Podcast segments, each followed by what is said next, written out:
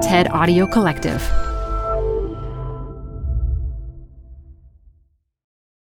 We knew that if we were going to make a watch, it better tell time really, really, really well. And what that really meant was we should really understand timekeeping. And the beauty of a digital watch is that you can have multiple faces. From the TED Audio Collective, this is Design Matters with Debbie Millman. For 18 years, Debbie Millman has been talking with designers and other creative people about what they do, how they got to be who they are, and what they're thinking about and working on. On this episode, Alan Dye talks about designing new products like Apple Vision Pro. Only Apple can make a product like this. When you put it on, what you see is your world. This episode was recorded on June 15th, 2023, at the School of Visual Arts in New York City. Design is everywhere in our lives, perhaps most importantly, in the places where we've just stopped noticing. 99% Invisible is a weekly exploration of the process and power of design and architecture. Host Roman Mars asks questions like, why do we use the bleep sound to cover up inappropriate words on radio and TV? What's with mall culture? And why are houseplants having a moment right now? 99% Invisible will answer all that and more. Follow and listen to 99% Invisible wherever you get your podcasts. Alan Dye doesn't give many interviews. The last time I spoke with him on Design Matters was 16 years ago when he first started working as executive creative director at Apple, the company that has done perhaps more than any other to make design sexy, essential, and highly coveted. Alan Dye is now the vice president of human interface design at Apple, and he's worked on a range of projects from package design to the iPhone operating system, as well as the introduction of the Apple Watch. He's also been intimately involved in Apple's brand new spatial computer launch, Apple Vision Pro. I recently got a chance to experience this brand new invention, and it was transcendent. We're going to talk all about that, as well as his creative path on today's show. Alan Dye, welcome back to Design Matters. Oh my gosh, Debbie, thank you so much. It's so amazing to be here. it's so great to it have really you. is. So I want to start way back in the beginning. And I understand that when you were a little boy, you loved to draw letters. And as you learned to write your first name, it really bothered you that you could never get the capital L in Alan to fit well with the second capital A in Alan. and I, I was really trying to envision this, and I was wondering why was that so difficult? I think I had this innate understanding of letter spacing at the time, kerning. Um, and I was also a fairly obsessive little boy, apparently. And so, and I was kind of in love with drawing letter forms. Uh, I didn't know it at the time, but I was in love with design, I guess. I'll be darned, the AL combination to the other A was just the the toughest thing to make work. So it it, it sadly it did bother me. But at least you got through to the other side and accomplished doing it. When I was growing up, I had a real real problem for whatever reason writing the letter H. And my actual name is Deborah with an H at the end. And I had so many tantrums about being unable to do it that the solution was to actually call me Debbie instead Amazing. of Deborah. At least you got amazing. At least well, you no, got I to think it was just. I think it was just a precursor of more obsessions to come. To be to be really honest with you, and I'll tell you a funny story. My son, who's now fourteen, he has this love of letter forms as well, and he has this word vertex that he draws over and over. And I said, why, why do you do that? And he goes, well, every letter form has these straight lines that I can make connect to one another. And Uh-oh. it both freaked me out and warmed my heart at the same time to see him doing that. Uh, because Yes. it's lovely when you, you know, when you see them have the same passions that you do, but maybe not so lovely when you can see they have the same obsessions. Yeah. Yeah. You were born in Buffalo, New York. Yeah. Your father was a philosophy professor who put himself through school working as a photographer. He also taught world religions. Your mother was a junior high special ed teacher, and you stated that your parents were especially well equipped to raise creative people. And I'm wondering if you can talk about how they were so well equi- equipped. What was it about them that raised wow. two wow. creative, really interesting men? I think first and foremost, I was just so lucky to have two parents that cared deeply about us as as their children and our passions, what we were into. They recognized from an early age we were into making things. They themselves were into making things. My father had a wood shop in the basement we had a small woodworking business kind of on the side. My mother drew calligraphy. So every year for her kids' graduations, she would use calligraphy to draw their names on the diplomas. And so we were always around making. They also had a passion for art. Um, and we were lucky enough to grow up in Buffalo, which, which has this great history of art. There's a wonderful museum there called the Albright Knox. Uh, and we're pretty close to Toronto as well. And significant shows would come up to Toronto. And we would always make an effort to go to them. And so from a very early age, we were around art and, and artists, and they really encouraged both of us to follow our passions. My brother's a photographer, and of course, I, I studied design. And, you know, this is a time when there wasn't a need to know what you were going to do when you were in high school yeah. or grammar school. You know, it was just what are you into? And and and I was so very lucky to have them as parents, as people who encouraged us to follow our passions, regardless of where that led. And in both cases, it led to some really lovely things. You mentioned that your father was a carpenter and had a woodworking shop. I understand his father also had That's right. one. Talk about some of your early memories working with him in his wood shop. I think you had a preponderance for making dioramas. I did. I did. I think this started with a. Uh, there was like a, if I recall it correctly, there was like a competition at some uh, local library or something. I think it was an aquarium. It, uh, an aquarium. See, Debbie, how is it? I should be interviewing you about what, whatever it is that happened in my life because I think you know better than I do. Yeah, it was an um, aquarium in Niagara Falls, I think. Yes, yes. Sources and sources share. I, I do I do recall making a diorama about a dolphin and we made the different layers of waves. True story. And it's, it's funny how these things stick in your head. The back of the diorama was a, a sheet of paper that I had drawn, you know, as the, the background, you know, the sky and the clouds and maybe the mountains. And on the way, I punched my, my hand through the diorama, the, the, the piece of paper. And of course, it was heartbreaking. So I had to get some tape, and that, that rip became lightning. So I don't know what uh, you know lemonade out of lemons kind of story that is, but uh, I have a very fond uh, memory of that episode. I love that you were able to so quickly on your feet come up with a reason for being for that tear. now, this competition, your brother won first place. Oh, you so I can tell, I can tell you, you caught up with my brother before this. no, I swear I didn't. I love Mark. I follow him on Instagram, but no, I did not reach out. Um, he won first place, you won second, and I was wondering, was his that much better than yours? It was. It was. My brother is um, is wildly creative. He, he's really inspiring to me. He remains, you know, my best friend. We talk nearly every day. He's a maker as well. I think we both had that gene.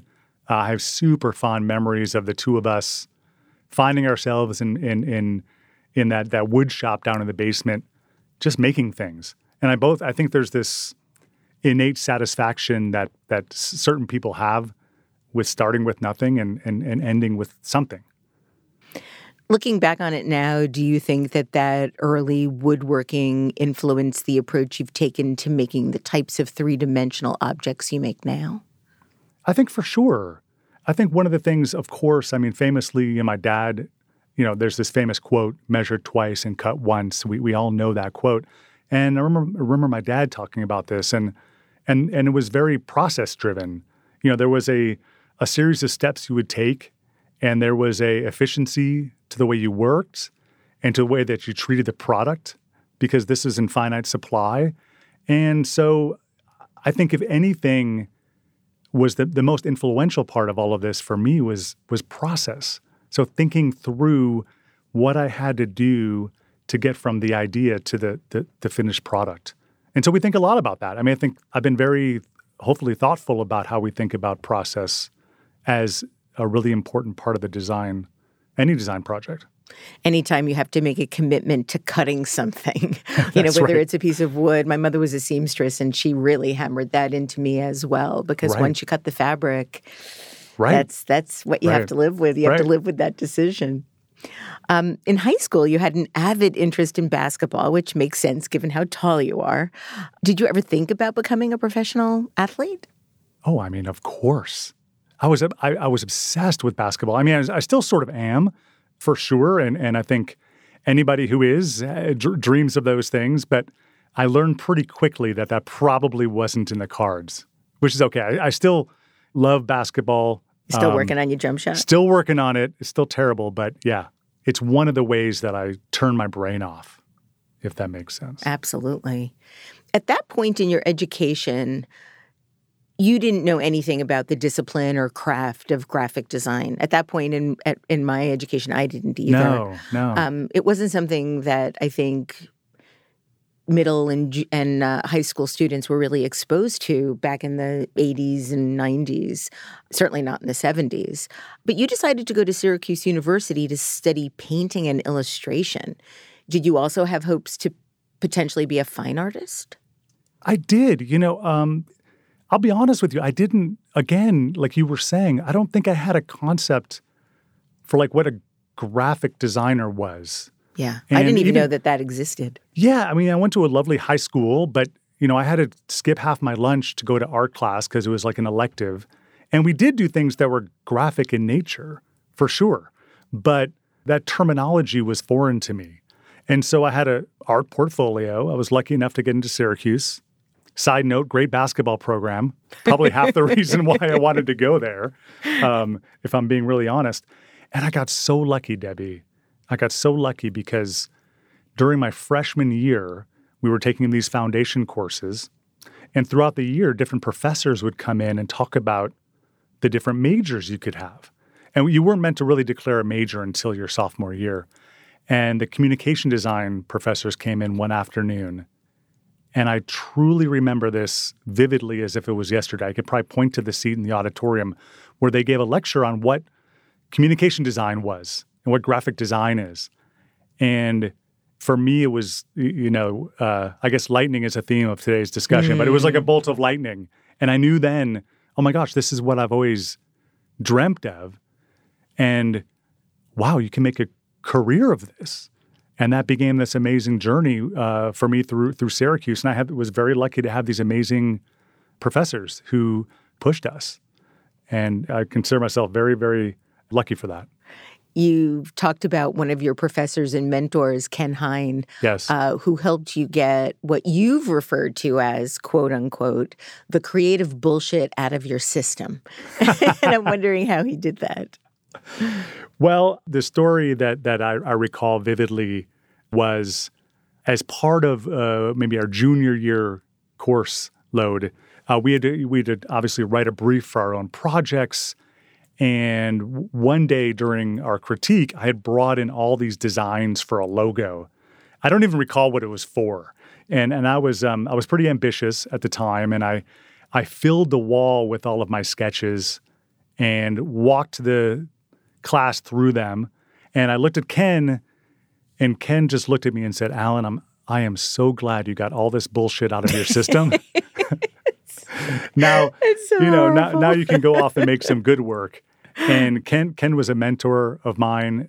Uh, for me, and he was he was wonderful. I, I, hope I hope that doesn't come off the wrong way. Oh gosh, no, no, um, no. But it was such a lovely thing because it reminded me of the process. And for me, my process has always been, yeah, you have to iterate, you have to work through things, and that remains that remains. You're of the age where your design curriculum included a lot of old school graphic design practices that are really no longer needed as a practicing designer. I know you were particularly good at cutting rubylith, as was I, um, a real skill that we're sadly we just don't, don't use anymore. How do you feel now about that early training? Do you feel that those attributes or those skills were beneficial to the work that you still do? I think so. I mean, the the the I guess I wouldn't have had it any other way. Mm-hmm. Um, I think the, the the place I think the most about it is I guess image making, and what I mean by that is it's easier now to access amazing imagery, maybe even amazing typefaces. When I was at school, we were very focused on the idea and the concept. The execution many times was pretty terrible. Mm. and what I mean by that is if we wanted to create a photograph for I don't know, an, eh, you know, a piece of packaging or something, well we would we would come up with the idea for what that photograph ought to be. And then we would probably go find a photography student, go purchase the materials, set up the set and create the image. And that took a lot, but it also taught us a lot about process. It taught us a lot about ideas. Now I think it's just a little bit easier to make things look great, to source that image. And so I think for me, I think the discipline that I came away with was again, measure twice, cut once, but this notion of like really focusing on some of the core ideas. After graduating from Syracuse University with a degree in communications design, you had a number of job offers, one of which was as an entry level designer at Landor, mm-hmm. one of the biggest, most prestigious brand consultancies in the world. And how does one go about getting a job at Landor immediately out of school, like right out of the gate? Well, I'll tell you one thing. I found my old portfolio recently, and and, and I, I recall part of it was dragging this thing around the city you know, this is the those those speaking of dating ourselves. Brown yes, leather. Yes, yes yeah. this was you know, uh, you know, 400 sheets. pounds of plastic sheets, right? Um, and, and I, it's funny. I was looking at that work, and I, I, I, questioned myself who would ever have hired me at the time. Really? But no, no, no. I I, I think um, well, two things. One, there there was a pedigree of folks from Syracuse who had who had worked at Landor, um, and secondly, I think they saw something. I mean, hopefully, they saw something in that work, um, and hopefully in me that suckered them into hiring me. Let's put it that way. One of the biggest projects you worked on at Landor was the redesign of the brand identity and the packaging for Molson beer. And I understand that it was really significant for a couple of reasons, mostly because you were able to describe what you actually did to your family. yeah. It's so yeah. interesting how people don't always understand package design. I remember when I first started in it, I'd I'd be sitting with my dad watching football and a Pepsi commercial would come on and he'd like, You did that commercial, right? I'm like, No, Dad. I worked on the design of the can. And he was so disappointed That's right. that it was so right. small. Yeah. And and he was really hoping that it was like me that had gotten Britney Spears to do the dance. Yeah, no, it was it was a um it was a nice thing, especially because, you know, Buffalo is so close to Canada, and I think a lot of suddenly my friends and family sort of understood a little bit about what I did every day. You said that one of the lessons you learned at Landor was this if you show a client something you don't believe in, they're going to pick that piece. How did you learn that? And do you have any insight now looking back on it why that is the truth always? If you show something to a client that you don't like, they will love it. Why is that? Oh my gosh, Debbie, you probably know more about this than than I do. I'm always looking I, to get more sort of insight into it. Like what is it? What is it about the stars aligning a certain way? It does seem like that's yes. that's the case. I'd like to think for me at least that's the rigor that we have to put behind the work because uh, I don't know, blame it on Murphy's law. Mm-hmm. I haven't had clients in a long time by the way, which is really quite nice. Well, I would say that the whole world is kind of your client now. This is, uh, true. It's a, it's a big responsibility, but but we we hold ourselves to really high standards. Mm-hmm. I guess the way I think about it is, if you don't feel comfortable putting something up on the wall, then you, you, you probably ought not do that. You left Landor for a job as a design director at Ogilvy and Mather's Brand Integration Group, or BIG, which was founded and being run by Brian Collins. Mm. Um, what made you decide to do that? Well, a, a bunch of things. One, you know, Brian was this this interesting, uh, kind of vibrant, creative leader who was pulling together a group of really interesting creative folks. I mean, it was a very special time within that group. Uh, Michael Ian Kay was there, and David Israel, and Barbara Glauber, like some really amazing creatives that I knew that I could learn from, and of course Brian as well. And the really cool thing was that it was the first sort of design group embedded within an agency So it was also an opportunity to be part of this kind of experiment, you know. And so I, I had an opportunity not only to learn from my colleagues there, but also to learn what it's like to work at a larger agency like Ogilvy on those bigger clients and been and be integrated with things like ad campaigns. Brian's was one of the first groups that really was integrated into an agency, which we see a lot more now, That's more right. than ever. That's right. What was the biggest or most important thing you learned from Brian? Gosh, Brian, I learned so much from Brian. I think Brian's reverence for the history of design and really paying close attention to where we've been to know where we want to take the future of design is probably the thing I hold the closest. One of the things that I find so fascinating about Brian is his eye Yes. and how he seems to be able to spot the superstars before they're superstars and sort of helps them on the path to superstardom. And Yeah. that's such an, aside from Yeah. his being a superstar, it's such an incredible talent to have. Tibor Kalman had that also. Well, I don't know if I'm at that level yet, but he certainly helped me along the way. Wow. Yeah. yeah. So at this point, you were selected by Print Magazine as one of their new visual artists in the annual 20 Under 30 issue. You also began working as an illustrator again for publications including the New York Times and Wired. What inspired you to re pick up the illustration moniker? Because I know that when you were at Syracuse, you felt really insecure that you didn't think you were as good as the other illustrators and draftspeople. Well, first of all, I was being offered these amazing opportunities to illustrate stories for with Rem at the New York Times or Brian Rea on the op-ed page or Scott Dadich at Wired. And I learned that I could use, in many cases, typography to illustrate the things that were in my head using sort of graphic pun, stuff like that. I also love the immediacy of it. There is, You have I like mean, two hours to do something for the New York I- Times I when you're working for the op-ed page, That- right? that's right. So I would get a story in the morning, read it, send over sketches by lunch, and then finals were due by three thirty or four or something. And how exhilarating is that? And how freeing is that? And you wake up the next morning and you'd see your work in print, and then on to the next thing. It was really important work to me because it allowed me to exercise in that very immediate way the process of making ideas, illustrating them, getting them down on paper, and then getting them out the door. And some were great that I'm really proud of, others not so much, but that's the the lovely thing about it in many cases, the the daily nature of it. yeah.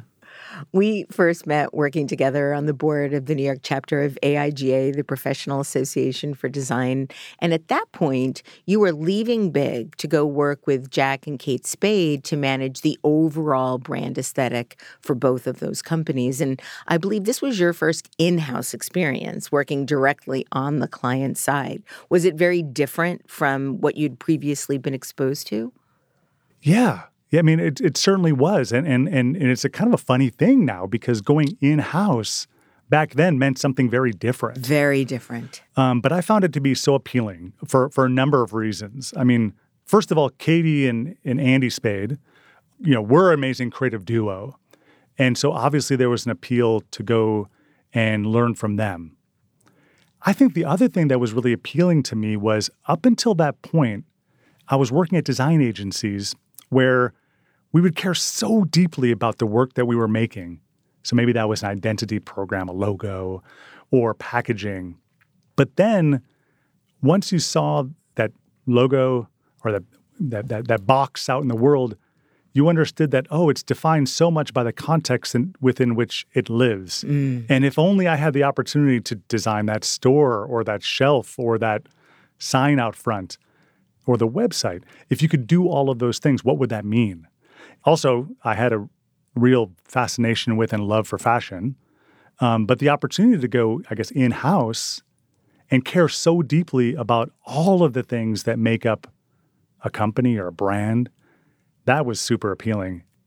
You also started to expand your capabilities beyond branding and advertising. You created films, a cool paper line. You published little art books made by the individual designers in the studio that you then sold in the stores. And For those, you said that there were no boundaries, no brief, and no restraints. So it gave the designers a chance to be challenged. Was that a terrifying experience, a designer with no rules?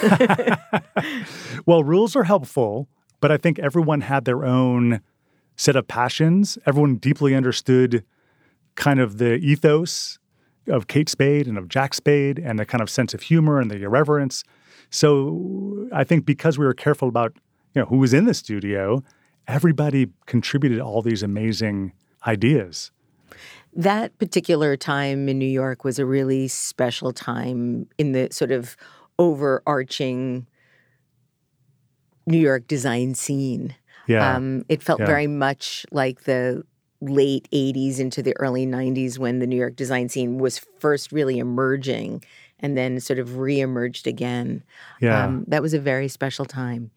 And then, after nearly three years working with Kate and Andy Spade, in 2006, you surprised us all and were recruited to Apple. Tell us how that happened. Did you just sitting at your desk one day, just like pick up the phone, like, "Hello, Alan Dye, we'd like to change your life."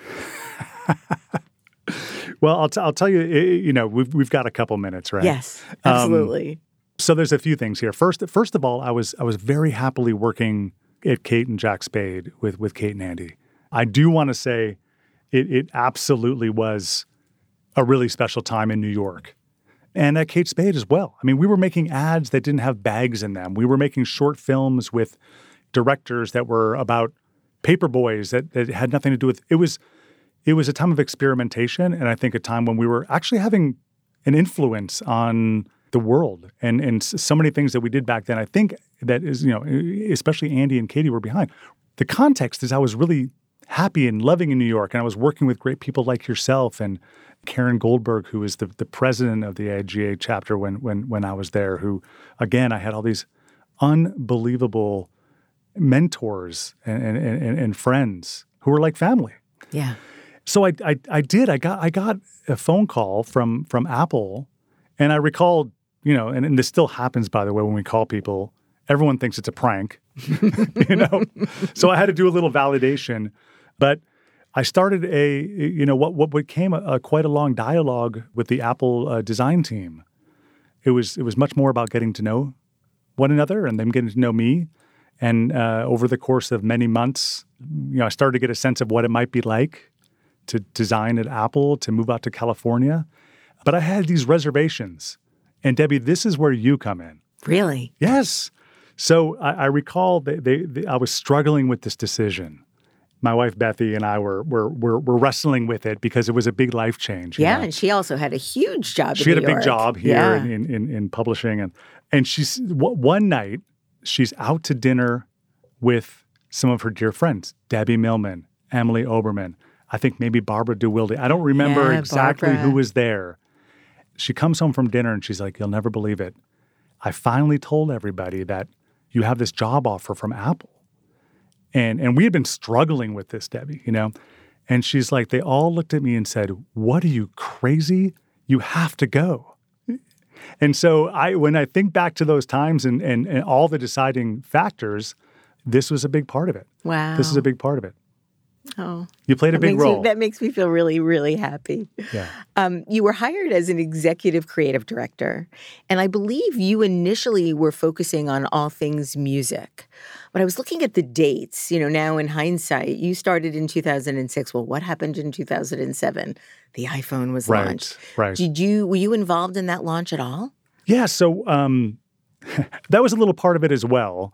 You know, they said, you know, there was like these hints like, hey, in, in case you need any convincing, we're working on this product and we think you're going to want to be a part of it. Mm, okay. and so that that also, I mean, it was mostly you, Debbie, but but there was this other little part Steve, of it. Steve, you know, yeah. yeah. Um, there was this other part that said there's this really exciting thing happening, um, and that was the iPhone. Yeah. Um, so you know, I was originally brought out to really focus on uh, marketing for iPod and and iTunes, um, and then eventually took over marketing communications for the retail stores and the phone and you know all of our video works and brand communication all of that but um, it was you know w- w- without a doubt it was a, it was a, it was a fire hose So, talk about your attention to detail.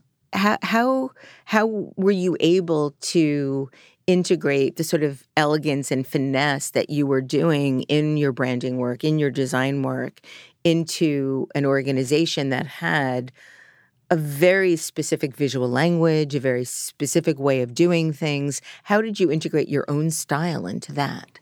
Well, it was interesting. I mean, I think in, in many ways it wasn't about that.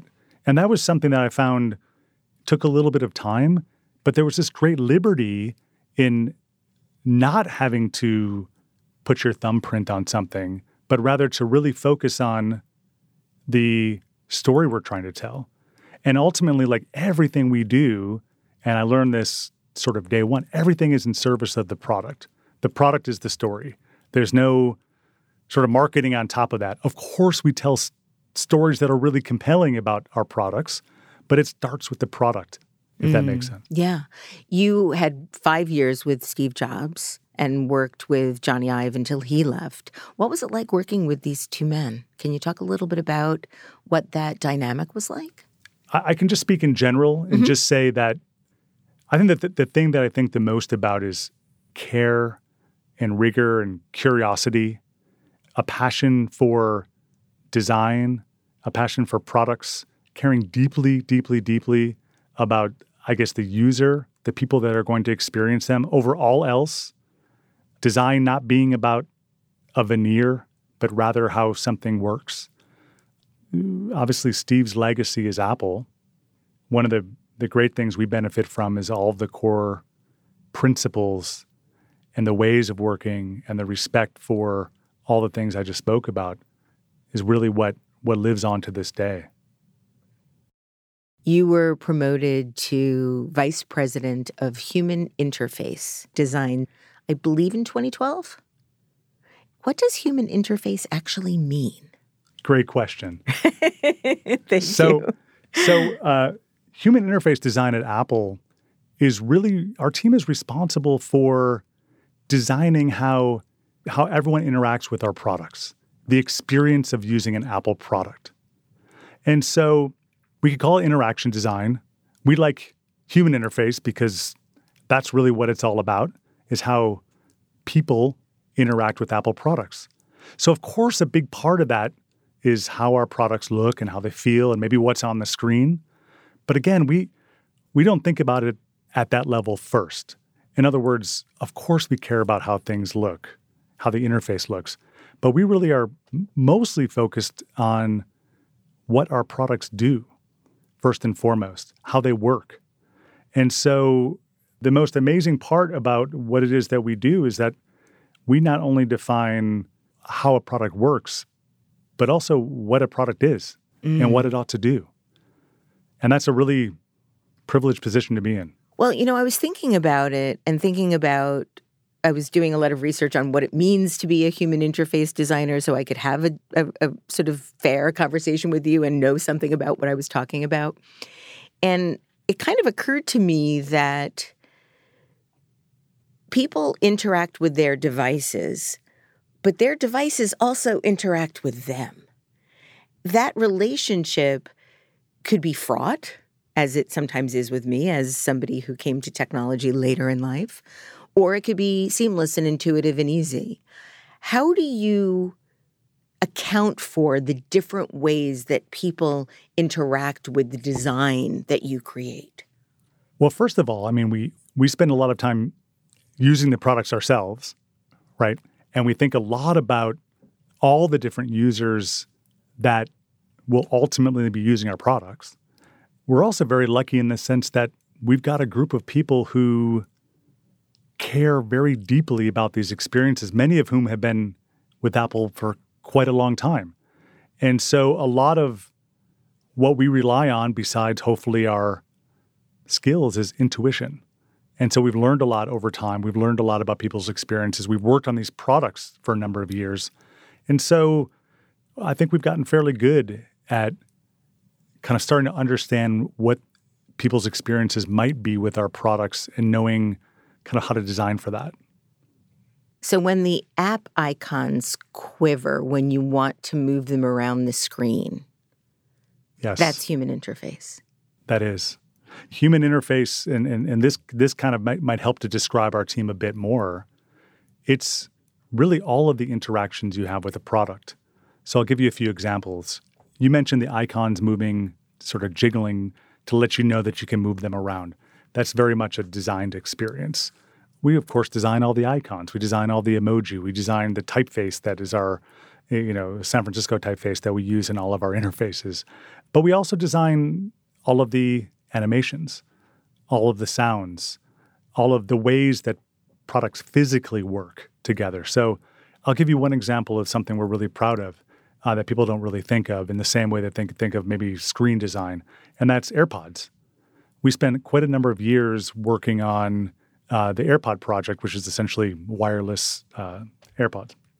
And ultimately, what is seen on the screen is actually very, you know, there's there's not much to it, but we thought very deeply about like what happens when you open up that case for the first time. What you know, what is the animated response that happens on the iPhone? How do people set it up? How do they pair? What happens when you first put it in your ear? Is there a sound that gets made to, to let you know that it's connected? all of those small things that add up to an experience that hopefully, hopefully, hopefully doesn't feel like a human interface designer was behind any of it. It just feels like, well, of course, that's the way it should be. How could it be done any other way? And yet, a significant amount of work went into that. I mean, another good example, I think, is a, a few years back, we had this new technology that allowed for you to unlock your phone by scanning your face. What that allowed for us to do from a physical form factor perspective is to remove the home button because the home button at that point was serving as a means to unlock as well as to, to, to, to go home. So, as a design team, we thought long and hard about okay, well, how do we replace this physical button? This button that people press hundreds of times a day. You know, it's a and it's you know a muscle memory at this point. How do we replace that? So the team of course, initially thought about things like a digital version of the home button. But we do what we, we, we, we try to do all the time and go back to core principles and think, okay, well, what would we do had we never had a home button? Well, I bet we wouldn't want to waste that space, that valuable screen real estate with a digital button. What if we came up with a gesture? And that's how we iterated for years to come up with this notion of, of a swipe gesture at the bottom of the phone to go home. And that's I think, a good illustration of how we work as one studio. And I think this is what makes Apple very different. Human interface is part of one design studio at Apple. The other half is industrial design, and that's the design of the physical products. And so we believe those two should be designed together. And that's because we we don't know where one begins and the other ends. I was going to say, how do you delineate? How do you delegate? Right. If you're going to remove a button or right. add a button, well, well, why should you do that? What should it do? If you're going to make a product, what what is the experience of that product? What are the experiences that it provides? What does it do? And so we work as one studio. So, for example, with the little quivering apps, yeah. were there different ways in which you were signaling to people or that you were trying to signal to people that they could move these around? How do you determine what that ultimate design is going to be? So our design process is, I don't think it's very proprietary.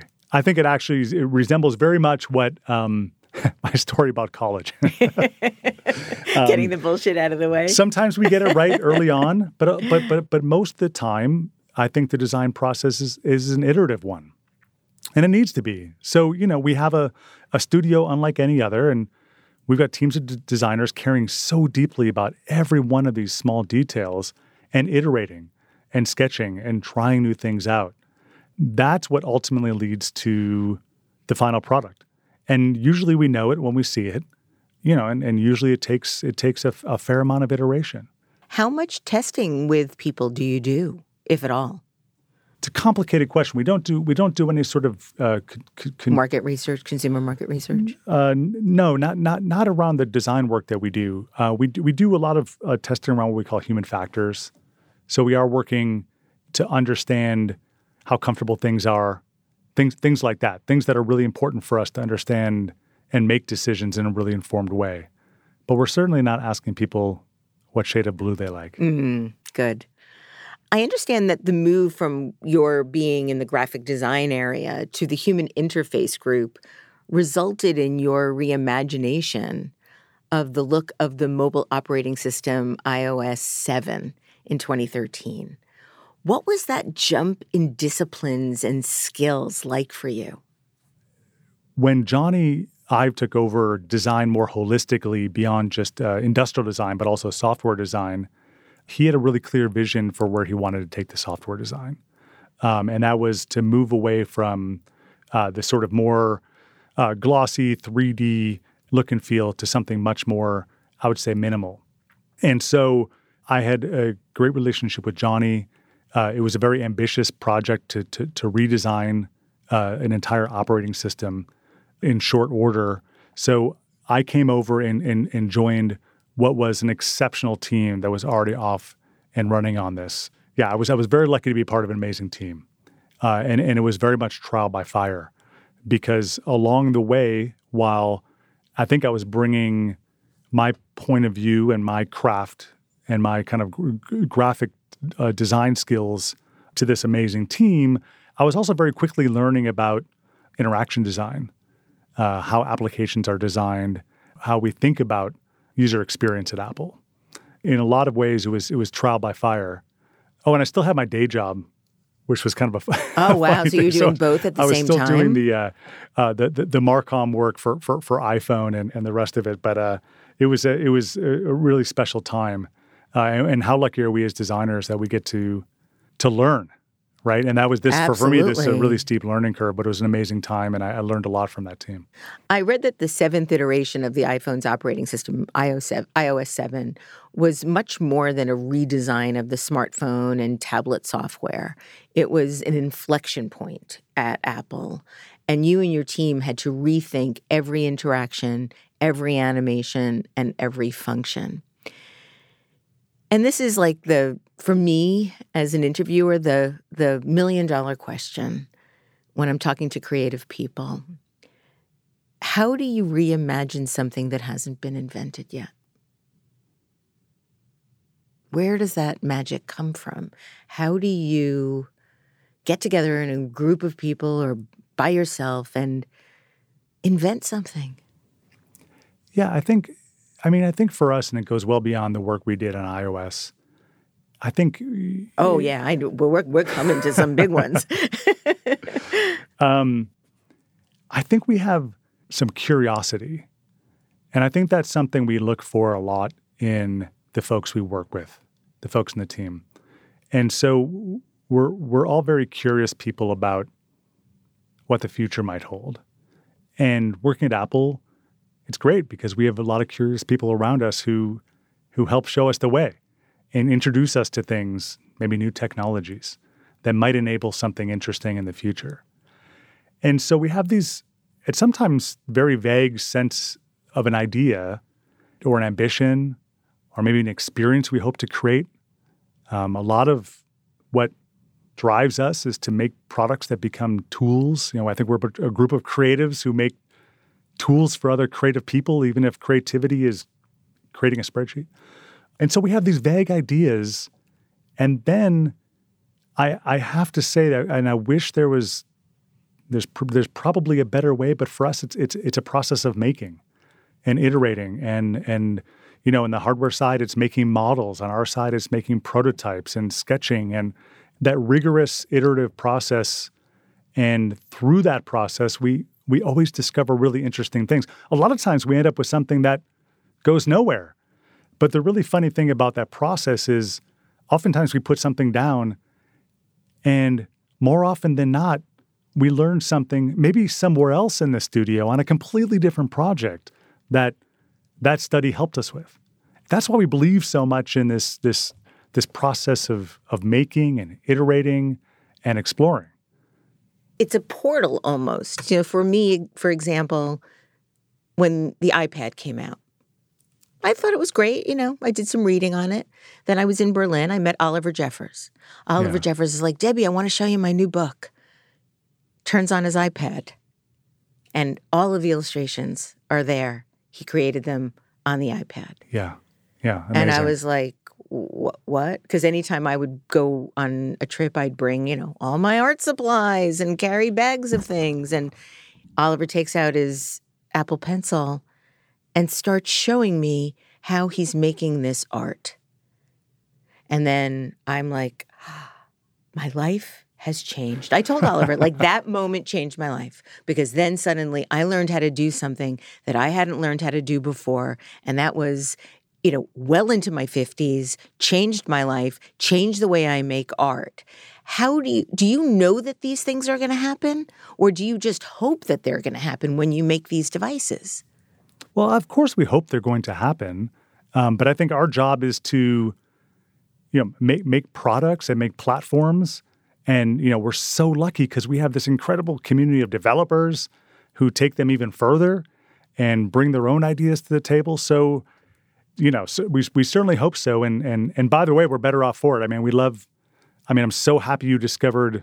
We have we have we have, we have Oliver to thank because we we you know I love I have loved loved loved seeing your artwork and your books and everything is made now so in this manner, which is fundamentally different. I was always hampered by the fact that everything took so many supplies. well, I don't. Yeah, I mean, I, I, I, you know, we still have a love for the physical, absolutely, but at absolutely. The same, but at the same time, like you know, we love it when you know, hopefully, technology gets out of the way. Yeah. Right. If we can make yeah, tools that help yeah. help you express your art, all I mean, for us, that's the ultimate goal. Yeah. And yeah. it's a huge compliment. So. Absolutely. So I understand that you still sketch quite a lot.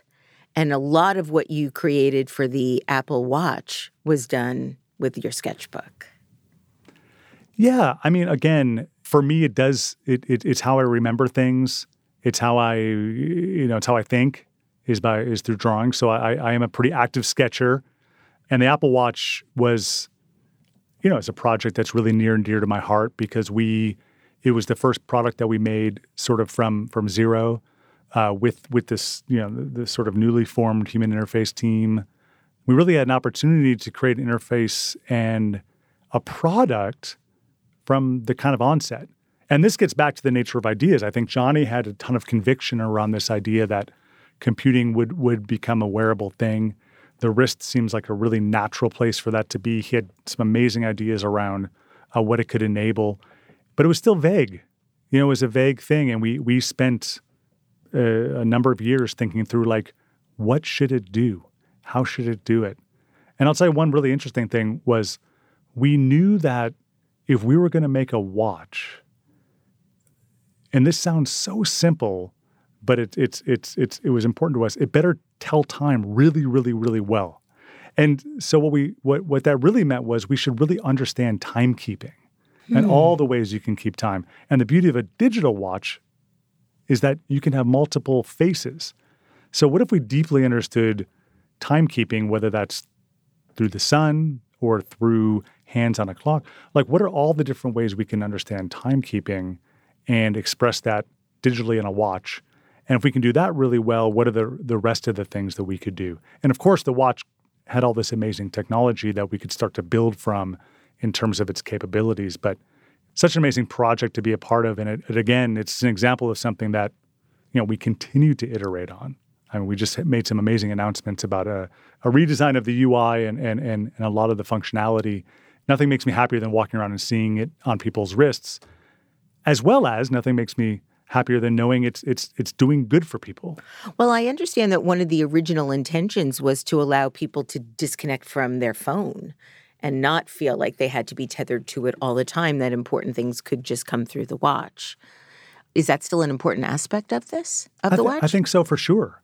I mean, one of the great things about the watch, and I do this all the time, is you can, you know, you can grab your AirPods and, and your watch and and be out in the world, experiencing the world, and, and not really feel like you're missing anything because you're still connected.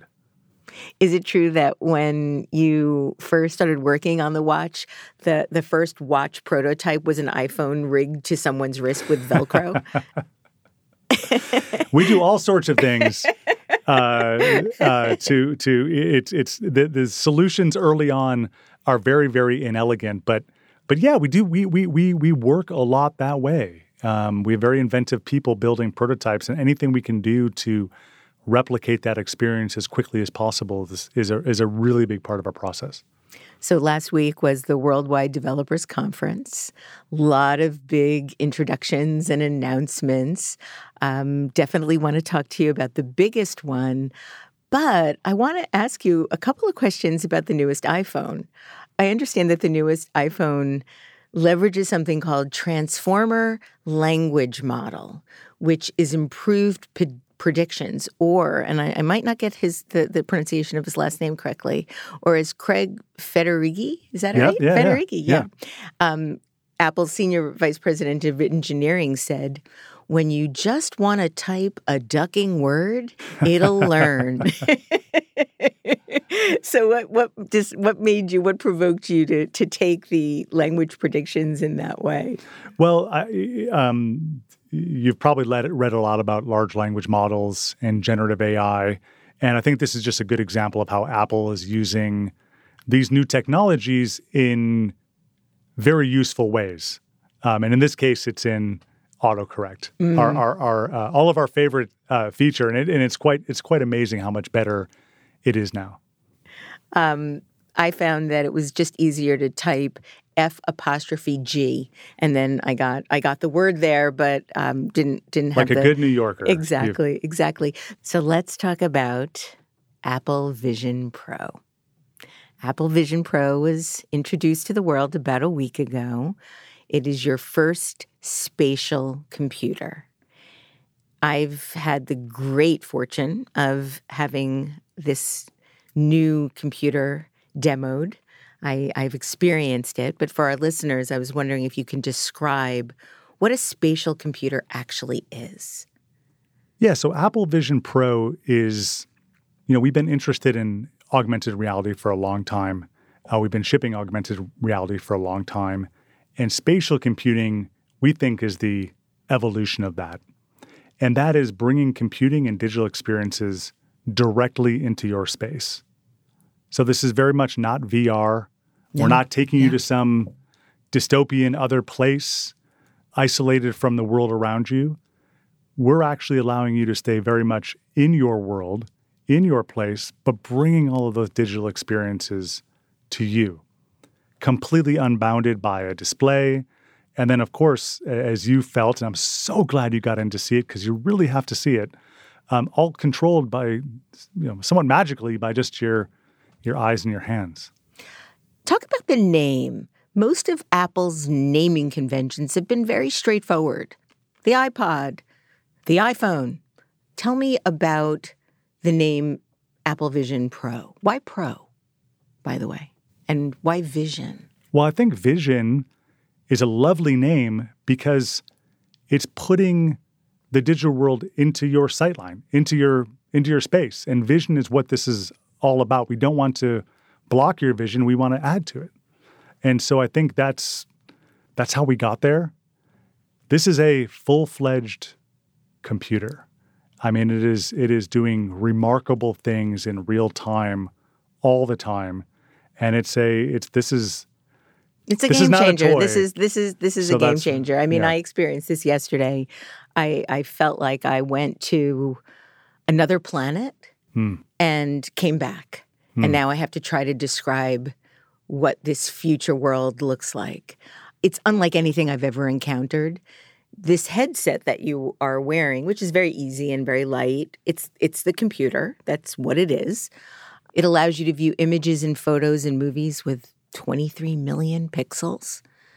Um, it's also a computer with a web browsers and apps and programs that live in the air. They seem to just hmm. live in the air, integrated into the rest of your life and world. It transforms the way you view movies.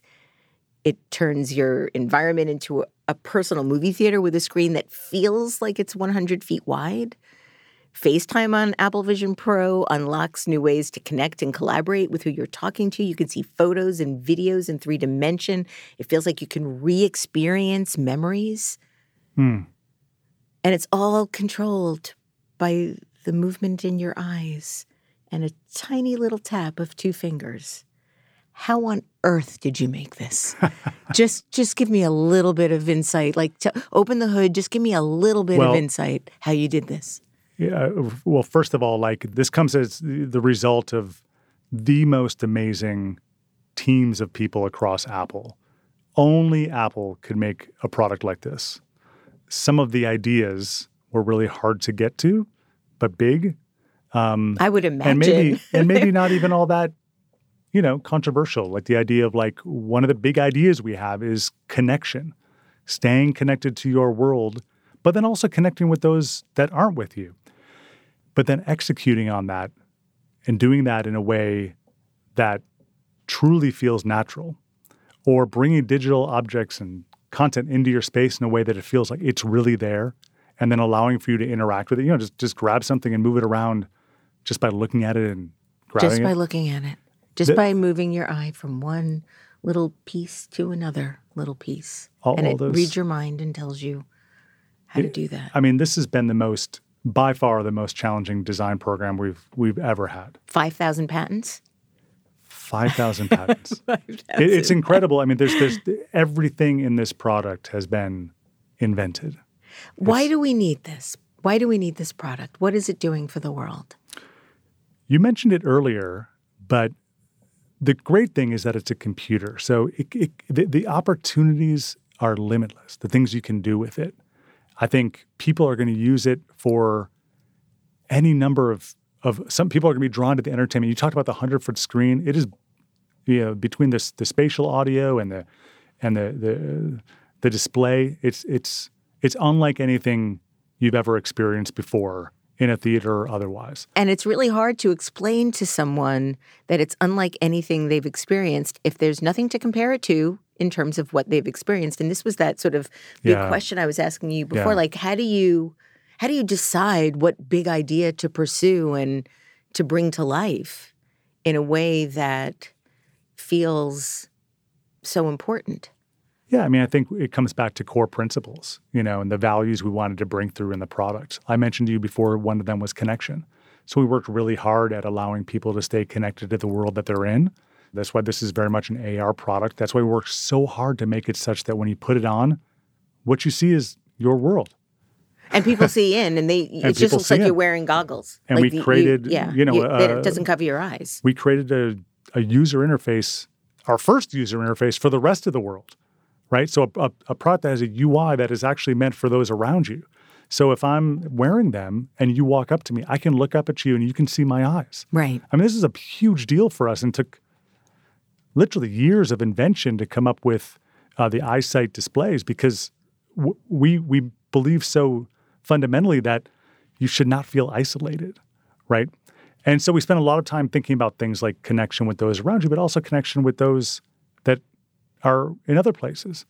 And so obviously a lot of the work we were doing was during the time of COVID and and we were mm. very obsessed with how do you bring people into your space digitally in a way that feels really authentic.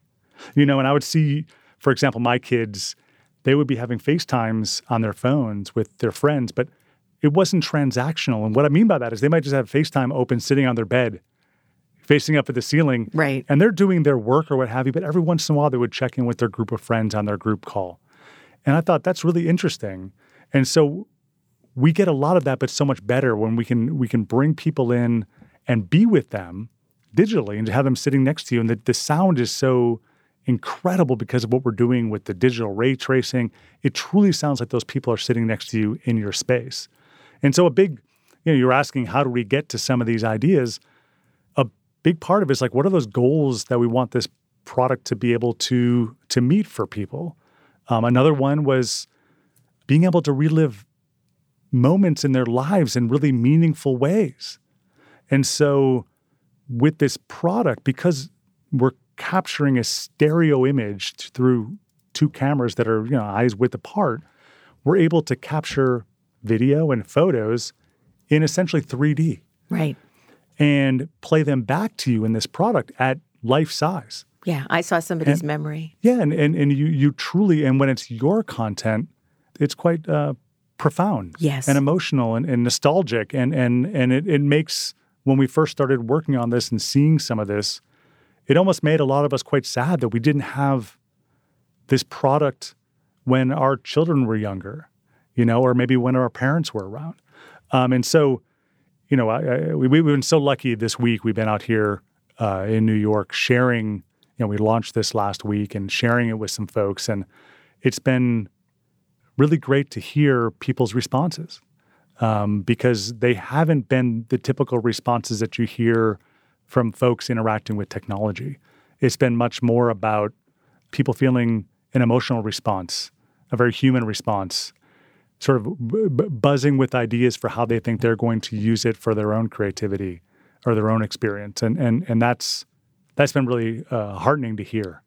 I'm really, really interested in seeing what people that might have certain disabilities that result in their not being able to use their arms or their legs are going to be able to do with this yeah. product because yeah. the yeah. immersive quality um, for e- right. for somebody that has locked in disease, for example, That's who right. only can use their eyes. I'm, I'm, I think it's going to change the world for so many people that have restrictions that are things that that they can't control and now can. You know, we we think about uh, designing for accessibility in all of our products, and, and Apple has a great history of this. But we we think about that from the very beginning, and this product is is is very much no different. We've known from the beginning that this can be a profoundly powerful uh, product for for for for everybody, and the idea that you can drive the interface with just your eyes is is a really big one.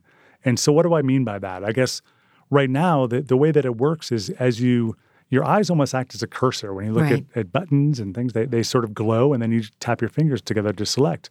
But we don't even really need you to tap your fingers. You can just, and we have this feature called Dwell that you can turn on, whereby you can just stare at a button, and essentially we'll bring up a little timer, and you can look at the green check mark, if you will, and select the button.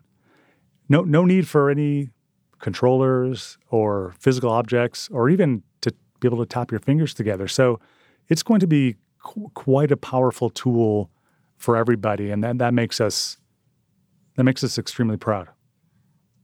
Similar to the question that I had about how do you know how people are going to evolve and iterate the products you bring out. And the iPad was my example. In 2007, when Steve Jobs first introduced the iPhone, there were 11 apps at the top of the phone. I've been really looking at that photo a lot in the last 48 hours because one would have thought with his need for symmetry and, and elegance, they would be 12, not 11. Why were there three rows, four, four, and three?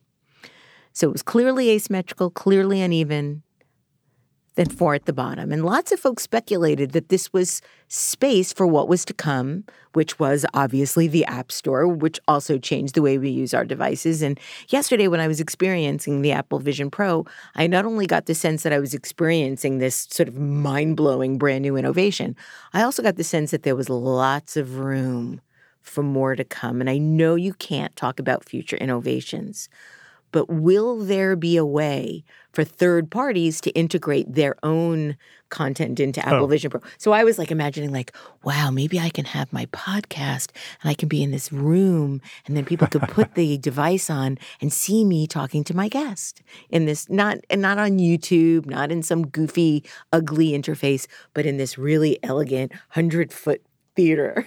right. Right, right, right. Well, I mean, I think one of the reasons why we, you know, we just introduced this last week at our developers conference.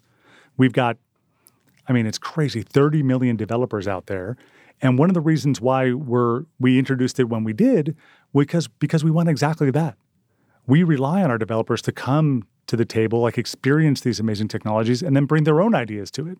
And so that's a lot of what we've been doing in New York too, talking to creative people and getting their you know, at the beginning of the conference, you know, we had this video with the bubbles over developers' heads, and we want to encourage that for this product. And you'll, we'll absolutely have. Um, we'll, we'll, talk about the podcast idea. exactly. Alan, I have two last questions for oh, you. Sure. I know you can't talk about what you're going to be working on in the Apple pipeline, but can you talk at all about what you're working on right now? Sure. I mean, I, you know, didn't we, sound we, quite as enthusiastic as I'd hoped. no, no, no. Um, you know, we're deep at work. Let's just put it this way: we're not done with, yet with Apple Vision Pro. I mean, there we, we've got lots to do there. We're we're very much in the process of finishing finishing that product, um, as well as the other, you know, the the rest of the software that we we hope to ship later this year that we introduced last week, um, and then, you know, one of the most amazing things is we have, you know, uh, it, it's worth spending a little bit of time on this team that we've got because we've got the most amazing design studio full of the most curious and passionate and talented designers in the world, and and and I and I and I, I, I hope I'm there's not too much hubris there, but I really believe in it. Oh, absolutely. And and whether it's Rem Duplessis or Bobby Martin or Jeff Close, I mean, I know so many people from the SVA community and the New York City community that have gone on and yeah. are doing amazing things. Yeah, and it's it's it's great because we have you know the, the studio itself is made up of all these different disciplines and and and when we bring them all together on any you know, with any sort of ambition or any sort of ideas, it's it's it's pretty amazing what what comes out of it. And I guess the crazy thing about being at Apple is we, you know, without getting into specifics, I'm always so excited about what's next. You know, and there's always something on the table. Um, and I think you got a glimpse of this this week with with Vision Pro that makes you say, "Oh gosh, I you know I can't look at my, you know, my display again. I I, I now I see what the future might be like." So.